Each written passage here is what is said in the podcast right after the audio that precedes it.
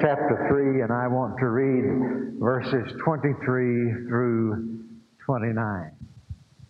Galatians, the third chapter, verses twenty-three through twenty-nine. Before this faith came, we were held prisoners by the law, locked up until faith should be revealed. So the law was put in charge to lead us to Christ, that we might be justified by faith. Now that the faith has come, we are no longer under the supervision of the law.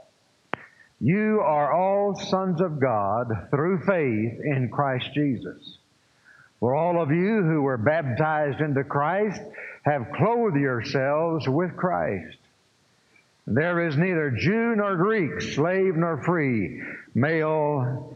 Uh, the N I V has made a mistake here. It's not male nor female.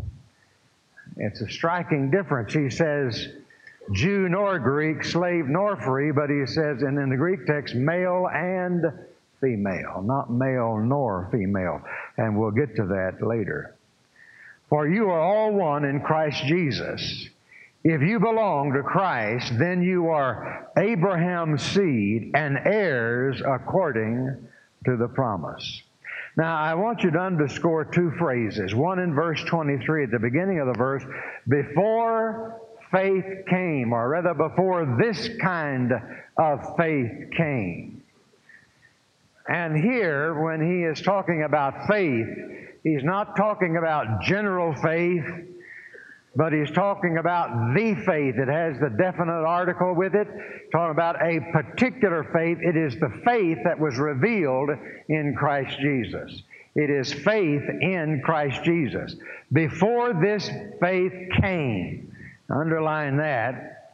And then in verse twenty-five, now that the faith has come, underline that. When I was... Uh, uh, child, kid, teenager, one of my favorite programs on television was Ralph Edwards' This Is Your Life. Many of you remember that. And uh, uh, the uh, theme of that program would be that they would pick some celebrity, a movie star, athlete, somebody who was a celebrity. Oh, my. Thank you, dear. I didn't know if she was coming down here to carry me out or whatever. Thank you very much. Ah, goodness. Anybody keep my place? Know where I am? Ah, yes. Anyway, uh, they would pick some celebrity like a movie star, an athlete, or something like that. And uh, uh, unbeknownst to him, they would... Uh, they would surprise him someplace, wherever he was, at work or at home. And uh, suddenly Ralph Edwards would burst in, and uh, they would say, so-and-so, this is your life. And for the next thirty minutes, they would unroll this person's life, tell about his beginnings, and then there would be, be people coming in, uh, giving uh, witness to what this person had meant to them. And it was uh, always a tearjerker type of thing. And uh, I, but I enjoyed watching it anyway because it was interesting. But I've never forgotten it. This is your life. Now, Paul is playing this game, in a sense, with the Galatians. This is your life, what you were before and what you are now. What you were before this faith came, this faith in Jesus Christ came, and what you are now that that faith has come. And so I want us to divide this passage this morning into these simple two statements, before and after. What you were before this faith came, and what you are now that the faith has come. He says in verse twenty-three, before this faith came, and is referring back to verse twenty-two, where it speaks about faith in Jesus Christ. Before this faith came, he says, there were two things about us. Number one, we were held prisoners by the law, locked up until faith should be revealed. So the law was put in charge to lead us to Christ, that we might be justified by faith. So before you and I came to Christ, before that faith in Christ became personal, there were two things that Paul says were true of us. Number one, we were imprisoned by the law. The law held us as prisoners. The law stood guard over us. And we were locked up, he says, until, there's a time limit, until faith should be revealed. So this is the way I want to put it, that before we came to Christ, the law imprisoned us that we might be saved. Now, when he says the law held us prisoner, it's the idea of some guard that has put us in prison and keeps us there, holds us in prison. And then he says we have been locked up, locked up. And an interesting uh, word there, uh, at the end of that Greek word, there's a little preposition added that has the meaning of being surrounded. And so the picture is this, that the law uh, put us in prison, and they set up sentinels standing all around us, so the cordon was complete, and so that if we tried to escape, there was always somebody there to stop us. It was impossible to escape. To, to escape. We were prisoners, and we were constantly surrounded by guards to keep us from escaping. Now, very important, why was the law doing this? Until faith should be revealed. You see, it was to be a temporary condition.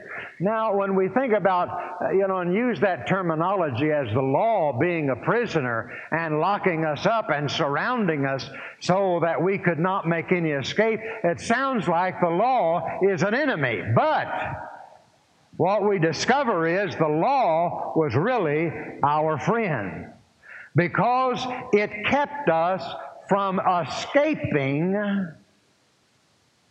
into a futile and elusive kind of freedom. You see, if you didn't have the law completely surrounding you, blocking you at every point, you might think, I can, you know, I'm going to get out of this and I'll find freedom in my own way. I'll find salvation in my own way. I'll find liberty in my own way. But the law was imprisoning us to keep us in so that we would not escape into some futile uh, freedom or some elusive type of religion. But it just kept us there until this faith in Jesus Christ was revealed. Uh, I remember several years ago, before the uh, breakup of the uh, Soviet bloc and before the reunification of Germany, we took a visit to East Germany. uh, I went once. And uh, I said, God, if you ever get me out, I'll never go back. But uh, we went on a busload with people, and we thought they'd been there before. And we discovered after we got there, they'd never been there before either. Well, uh, they stopped us and held us for five hours at the border, checking every passport and everything. And then we started on, and we were running about five hours late.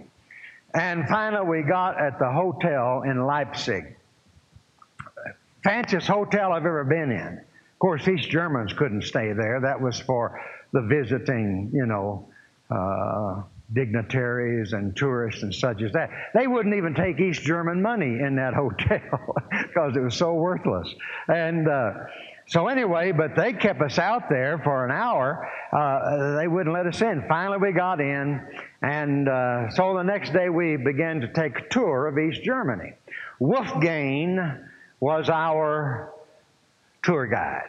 And back in those days, there was only one kind of tour company, and that was the state. And so a communist uh, would always be our tour guide. So we were riding along the bus. Weren't you with us that time? No, you weren't there. Uh, we were riding along the bus, And uh, Wolfgang would be standing at the front and telling them the wonders of East Germany, the wonders of living under communism.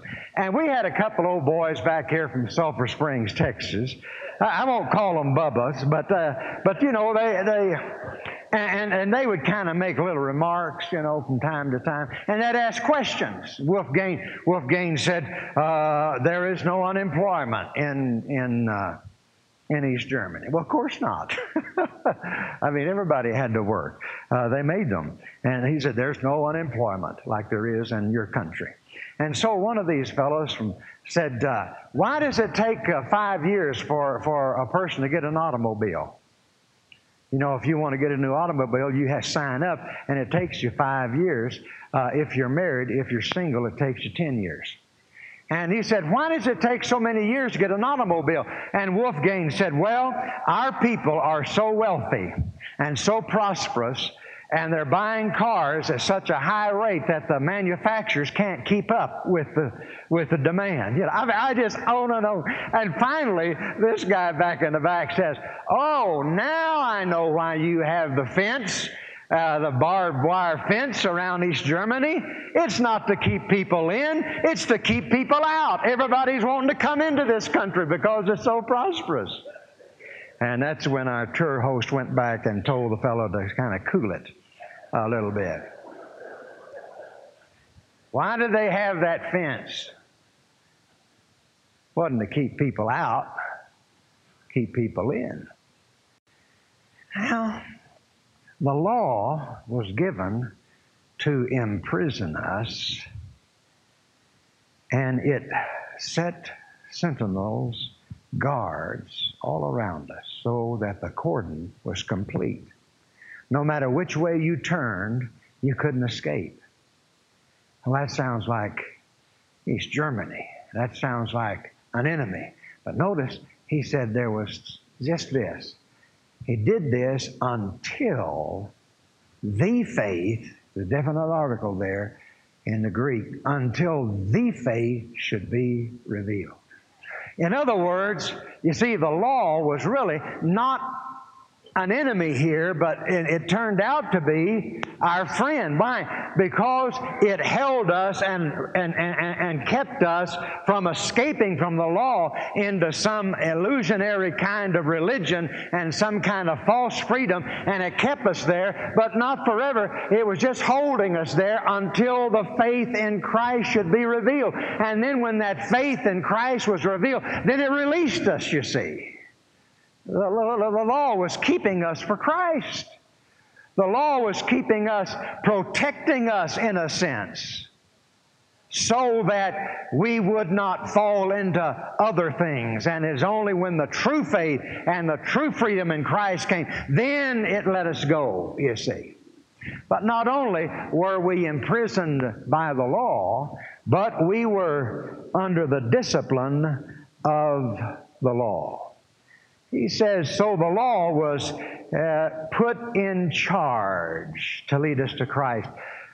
Uh, unfortunately, the King James Version translates this, the law was a schoolmaster, and others' translations will read tutor or teacher. And that's unfortunate because the, the, the Greek word is pedagogue, and he was not a prisoner. Now, he was not a teacher, not at all. He was a, here, here's a wealthy family. Here's the way this worked. Here is a wealthy family, and they have a son. Now, from the time of his birth, he's first of all, he's given to a wet nurse, and then he's turned over to a nanny. And then about the age of six or seven, this son was given over to the care of a pedagogue, a supervisor. Now, the image of that supervisor, of the pedagogue in the ancient world, was one of harshness, because he was a strict disciplinarian. And he would even uh, revert to violence to get the son under his charge to do what he was supposed to do. But he was in charge of everything about growing up. He taught him manners. He taught him, you know, uh, uh, how to eat and how to dress. He accompanied him everywhere he went. Uh, uh, one, one writer says that one of the functions of the pedagogue was to accompany this young man uh, in the streets of uh, Rome and, uh, and of the cities of Greece to ward off any homosexual Uh, advances made upon a young boy like that, especially when they went into the public baths. And uh, he was a very harsh man. The picture of the pedagogue in the ancient world was not that of a kindly school teacher. Paul is not saying that the law was teaching us to become Christians. He's not saying the law was a teacher to make us better informed so that we eventually would just grow in knowledge so much that we would accept Christ. No, he's saying the law was a disciplinarian to keep us out of trouble and to guide us and to supervise us everywhere we went until, until, so that we might be justified by faith. We might be justified by faith. Uh, I ran across an interesting uh, uh, conversation between Socrates and one of his students called Lysis.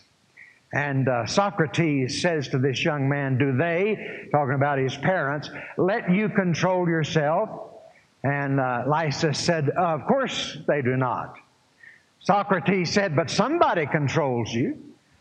And the young man said, yes, my pedagogue is here. Socrates said, is he a slave? Why, certainly, he belongs to me.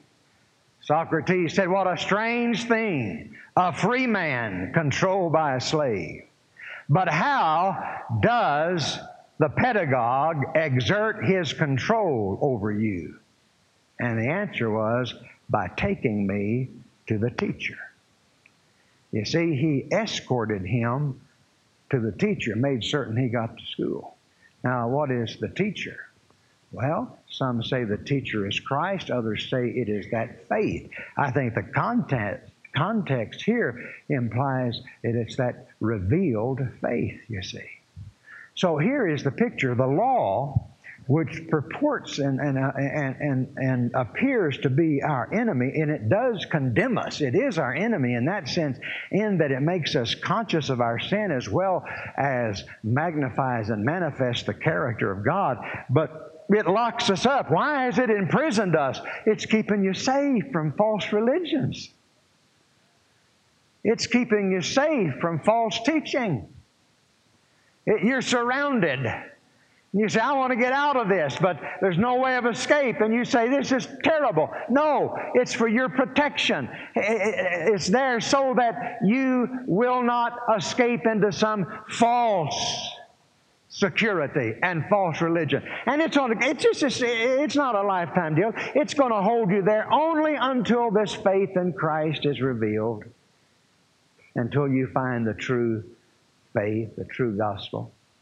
And, and the law is a disciplinarian, and sometimes he uses force, and sometimes he whips us, and and what's he trying to do?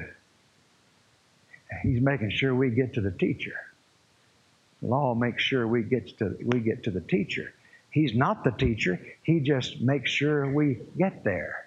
And he protects us along the way and teaches us along the way.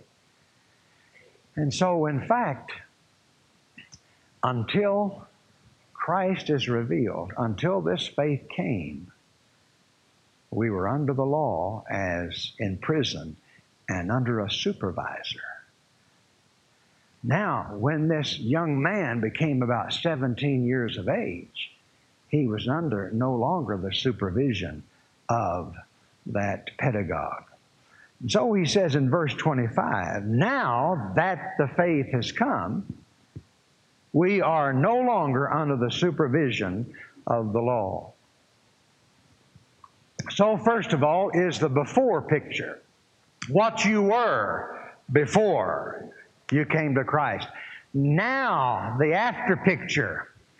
Now that faith has come, we are no longer under the supervision of the law.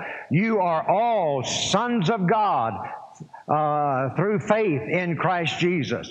For all of you were baptized into Christ, who were baptized into Christ, have clothed yourselves with Christ. And there is neither Jew nor Greek, slave nor free, male and female, for you are all one in Christ Jesus. If you belong to Christ, then you are Abraham's seed and heirs according to the promise. So let me just say three things about this faith that has come to us. First of all, it is a revealed faith. You'll notice he says that we were locked up until this kind of faith should be revealed. Now, it's a special kind of faith. There was faith before. Abraham had faith. The Old Testament's, uh, uh, Old Testament uh, believers had faith, but he's not referring to that. He's referring to that new covenant, that new faith that should come. And faith in Christ, and it will be revealed. It'll be revealed. You see, the, the, the one of the characteristic marks of the Christian religion, it is a revealed religion. God has revealed Himself to us in Christ Jesus. And Paul said in this same letter of Galatians that God revealed Christ in Him, and He didn't pick up His message from Peter or any of the apostles. And uh, I kind of like what he says over there. He says in verse six of chapter two, "As for those who seem to be important, whatever they were makes no difference to me. God does not judge by external appearances. Those men added nothing to my message. But God was pleased to reveal His truth in me, to reveal Christ in me." It is a revealed faith. I want to tell you something. You don't discover this on your own. It's beyond reason. You don't sit down and figure out the pros and cons of believing or not believing. Not that at all. Here you've got two lost people. They come to church, they come to church, they come to church. And one day, one of the men, God, the Holy Spirit, reveals Christ to him, reveals what saving faith is all about. And that man knows something that he did not know before. He didn't figure it out. He, he, he, he didn't discover it on his own. God in His mercy, God in His grace, just opened that person's eyes and revealed that to him. Folks, the Christian faith is a revealed faith. But it is also a redemptive faith. Now, notice what Paul says in verse twenty-six. You are all sons of God through faith in Christ Jesus. For all of you who were baptized into Christ have clothed yourselves with Christ. There is neither Jew nor Greek, slave nor free, male and female, for you are all one in Christ Jesus. The redemptive aspect, what does it do? He says, you are the sons of God. Now, you go back to the uh, to the uh, pedagogue. When that, when that young man became an adult at about the age of seventeen, then he no longer needed a supervisor. He became then, in fact, well, he was already in fact a son, but he became in effect, in practice, a son, and was on his own and could control his own life. And so Paul says, you no longer need the supervision of the law. You don't do that. Why? Because you are sons of God. You've reached the maturity because that faith has been revealed to you, and you have embraced that faith in Christ Jesus, and now you are the sons of God. But he is not talking about the universal fatherhood of God, which is beginning to make a, a new headway in a lot of evangelical circles. He says, you are all, you are all, and notice the, uh, the rep- repetition of the word all, you are all sons of God through faith, through faith, you don't earn it, in Christ Jesus. It's not just faith in general, but it is faith in a person in Christ Jesus. We're all children of God. We're all sons of God. That means we have reached a status where we stand alone, and we no longer need the supervision of the law. And then he says, for all of you who were baptized into Christ have clothed yourselves with Christ. The only place in Galatians where the word baptized uh, is mentioned. But evidently, Paul thinks baptism is a very important thing.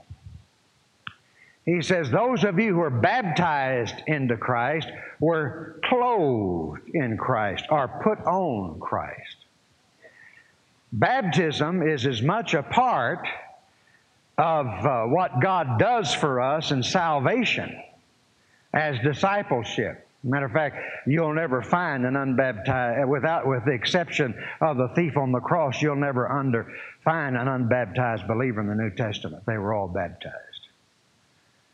Now, I'm not going to get, you know, this is not the time nor the place uh, to say what is the proper mode of baptism, you know, whether it's immersion or whether it's sprinkling or, or whatever it is. I'm just saying that uh, for the early church, baptism was the true confession of faith. You know, we Baptists, we have a way, you know, uh, of people walking down the aisle at an invitation and we say they're making their profession of faith. No, they're not. They don't really make their profession of faith until they're baptized. Now, that baptism, that water baptism, doesn't do anything to save them. It is simply the outward expression of their union with Christ. They have died with Christ and been raised again with Christ to walk in newness of life. But also baptized not only was uh, for a personal uh, commitment where he committed himself to Christ, but it was also a commitment to a community. It identified him as a member of the church, as, as, a, as a follower of Christ, and he was joined to a community of believers. Now then he says, as many as were baptized into Christ were clothed in Christ. Now, this is very interesting, and it has, there are two or three possibilities here. One, when, uh, when uh, uh, a pagan was baptized into his faith, he took off the, the robe that he was wearing, whatever robe it was, went down into the waters, was baptized, and then they put on a robe that had a symbol of his pagan god there. And so he wore that, you see, so everybody could see that he was a member of that pagan religion. Another thing is that in the early church, the early Christians always baptized in the nude. And uh, the women would go in and they would disrobe, but put off, they'd put off the old clothes, and they'd go in. All the men, of course, would avert their eyes, and the women would go into water that was up to the neck. They'd loosen their hair because every part of the body had to be, you know, baptized. And then, as they came up out of the water, then they put on new clothes, you see. Now, uh, one interesting Bible scholar makes, uh, uh, uh, or one Bible scholar makes an interesting connection. He says there was a word, the Greek word is baptizo, which means to dip. But he says there was a, another word associated with it, was, which was bapto, which meant to dip and to dye. To dye something. Not to dye, but to change the color of something. And uh, so this particular scholar, he, he, he said, uh, he said uh, it's a good picture of a person who uh, goes into Christ. He's dipped and dyed. And he comes out of that baptism experience the color of Christ, wearing the clothes of Christ, the likeness of Christ, putting on Christ. We don't make enough of baptism in our churches, but the Scripture makes a great deal of it. Now, number three, he says, well, no, that, that that's all. Number three of my message, I mean, is that it's not only a revealed faith and not only a redemptive faith, but it is a revolutionary faith. He says in verse twenty-eight, there is neither Jew nor Greek, slave nor free, male and female, Now, why do you suppose he chose those three designations? He says, you're all one in Christ. There's neither Jew nor Gentile, slave or free, male or female. Why do you suppose he chose those three? Nationality, social order, and sex. And that is the triumphant uh, by which our society is organized, isn't it? Nationalism has been corrupted by pride. Materialism has been corrupted by greed. And uh, sex has been corrupted by lust. Those are the things that divide our society. Our economics is based upon, largely upon those things. And so Paul is striking at the three most prominent divisions in their society, and lo and behold, in our society too. He says, now there is neither Jew nor Greek. Oh, that must have really upset these Judaizers. They, you know, the, the, uh, the Jews, the Jewish man, would rise each morning and raise his arms to God and pray a, fo- a threefold prayer. Do you know what that prayer would be? He said, blessed, thank you, O Lord, our King, God and Savior, that thou hast not created me a Gentile. Thank thee, O Lord, King and Creator, that thou hast not created me a slave. Thank thee, O God, our King and Creator, that thou hast not created me a woman. That, that, that was the Jewish male prayer. Every morning he'd thank God that he was not a, a, a, a Gentile. He'd thank God he wasn't a slave. He'd thank God he wasn't a woman. So you can imagine how revolutionary this was. Because you see, to the Galatians, these guys were saying, you need to adopt the Jewish doctrines. You, you, you need, in fact, to become Jews. And Paul is saying, listen, listen, since this faith has come, we're all one in Christ Jesus. There are no artificial distinctions. There is neither Jew nor Gentile. Both are equal in the sight of God. Uh, God doesn't look down upon you and examine your heart and notice whether you're a Jew or a Gentile or a black or a Hispanic or Chinese or anything. He said those distinctions don't, they have nothing to do with our spiritual standing before God. And he said the same is true in the social classes. There is neither free nor slave. Oh, this was hard. This was hard. What if you were a freeman who owned slaves? Now, I, I want you to notice something here.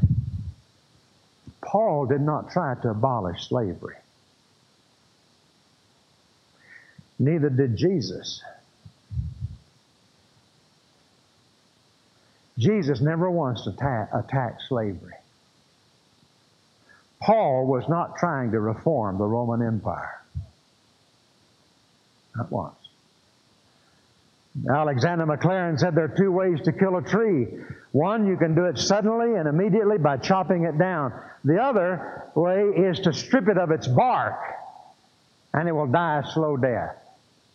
He said that's what Jesus did. His teachings stripped the bark from the tree of slavery until eventually it died. But I think we ought to remember, I think it is significant that, uh, that Paul didn't try to reform the Roman Empire, nor did Jesus. Their mission was to save men and women from sin and hell. And so he says there's no distinction. And so here is a here here is a man who at home uh, has this slave, and he tells this slave what to do, but that slave may be his pastor. And so when he gets to church, he sits under the authority of that slave. Now, Paul says that's the way it is. And if you say, well, I'm not going to have a slave as a pastor, well, then you don't understand the unity of the faith. You don't understand real salvation. And then he says, uh, there is neither male. And as I pointed out, the Greek text says, and female. In other words, God is still holding the distinction between male and female. Uh, this is not a verse for feminists, by the way. And a lot of feminists have taken this verse and have trumpeted it.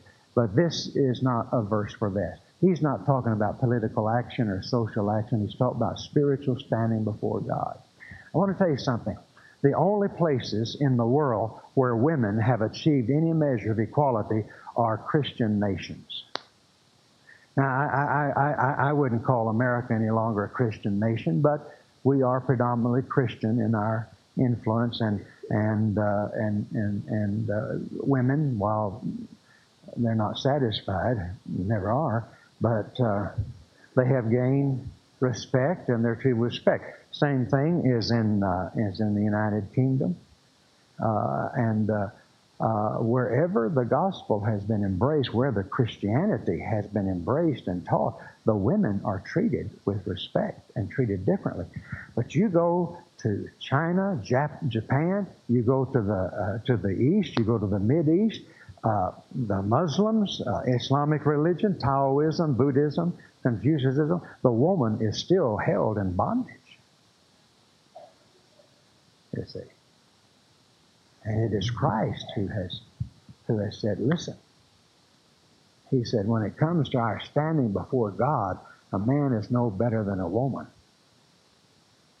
Now, you see, what I'm, I want you to notice is that they were still Jews, and they were still Gentiles, they were still slaves, and they were still free people, they were still males, and they were still females, but he's saying when you come to Jesus Christ, and in your spiritual standing before Christ, being justified by the law, he said that those things, the distinctions are no longer there. In Christ, those distinctions don't belong, and we're not to judge somebody because of that. Now, the only thing that does this is faith in Jesus Christ. Uh, oh, I'm past time. That's the first time I've ever done this in all my life. One of the greatest problems in America, we're being told, is racism. Playing the race card. I sometimes think if we'd talk, quit talking about it so much. I mean, racism is worse now than in the nineteen fifty-four uh, Supreme Court decision. And everybody's playing the race card. President Clinton has announced that he has a plan that will overcome racism in America. That's a noble enterprise, but it's doomed to fail. The only thing that can erase racial pride, I'm better than you because I'm white, or I'm better than you because I'm black, or I'm better than you because I'm this or that. The only thing that can do that, friends, is when we all come to Christ and we're made one in Christ. I, uh, you know, I'm for all the efforts that can be made, you know, to, to solve the problems, but I have news for you. You're not going to solve the racial problem. You're not going to solve the nationality pride problem. You're, you, you can distribute all the wealth, but the con man will come away tomorrow and take all you got. You can just redistribute the wealth to everybody has the same thing, all of that. So, but I tell you what, nothing's going to change all of that until we become one in Christ Jesus. The Ron Dunn Podcast is available only for personal edification, not to be duplicated, uploaded to the web, or resold without prior written consent. It is managed and operated by Sherwood Baptist Church. If you would like to listen to additional Ron Dunn messages, visit sherwoodbaptist.net slash bookstore and search Ron Dunn. For more Ron Dunn materials, including sermon outlines, devotions, and scanned pages from a study Bible, please visit ron dunn dot com.